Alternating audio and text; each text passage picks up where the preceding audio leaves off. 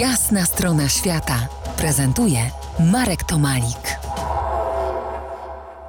Opowiadam dziś o mojej wsi rodzinnej, o wsi Kozy u stóp Beskidu Małego kilka kilometrów za Bielsko-Białą w kierunku Krakowa. To dziś bezpieczna oaza spokoju w przyjaznej odległości od galerii handlowych i bogatych propozycji kulturalnej stolicy Podbeskidzia, czyli od Bielska Białej. Ceny nieruchomości koziańskich idą w górę i są jednymi z najwyższych w regionie. Nic dziwnego, że w 2011 roku zorganizowano tutaj Dni Powiatu Bielskiego, a rok później dożynki województwa śląskiego. Co więcej, Jesienne święto wiatru halnego z latawcami i festiwal duszonek to kolejne cykliczne wydarzenia wyróżniające kozian w regionie. Duszonki, czyli układane warstwami ziemniaki, kapusta, cebula i wędlina i pieczone na ognisku w żeliwnym kociołku, urosły w tutejszej tradycji do rangi potrawy regionalnej. To pyszne i kaloryczne danie nadal ma wielu entuzjastów, do których sam się zaliczam i te tradycje pielęgnuję nawet w czasie wypraw na pustynię dalekiej Australii. I nie było żadnej z tych wypraw bez oczywiście duszonek. I nikogo nie dopuszczałem do przygotowania, bo to rytuał wymagający wiedzy, ale i namaszczenia szotków Powstało kilka monografii, zeszytów historycznych opisujących dzieje Kus, a nawet osobliwy słownik gwary używanej w kozach. Jaka to gwara? Oczywiście góralsko-żywiecka z naleciałościami gwar górnośląskiej, śląsko-cieszyńskiej, a także języka czeskiego i niemieckiego. Nie jest to wioska turystyczna, w zasadzie nie ma bazy noclegowej, ale przelotem warto się tutaj zatrzymać na kilka niespiesznych chwil. Perłą Kłus jest zabytkowy, świeżo i bajkowo odrestaurowany neoklasycystyczny pałac Czeczów. W otoczeniu jest on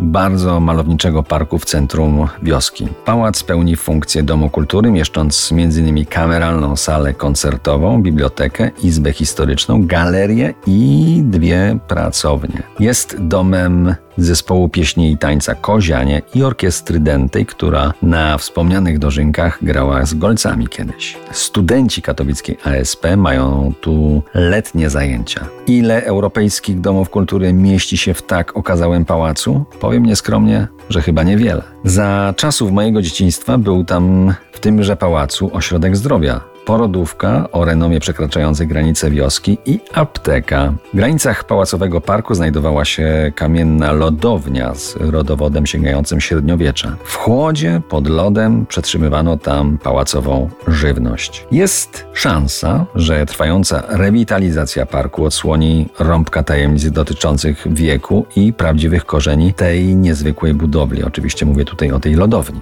Gmina zdobyła na ten cel przyzwoity pieniądz. Dziś już odbywają się tam m.in. turnieje rycerskie. Co jeszcze ciekawego w tej największej wsi polskiej pod względem ilości mieszkańców, opowiem za kilkanaście minut.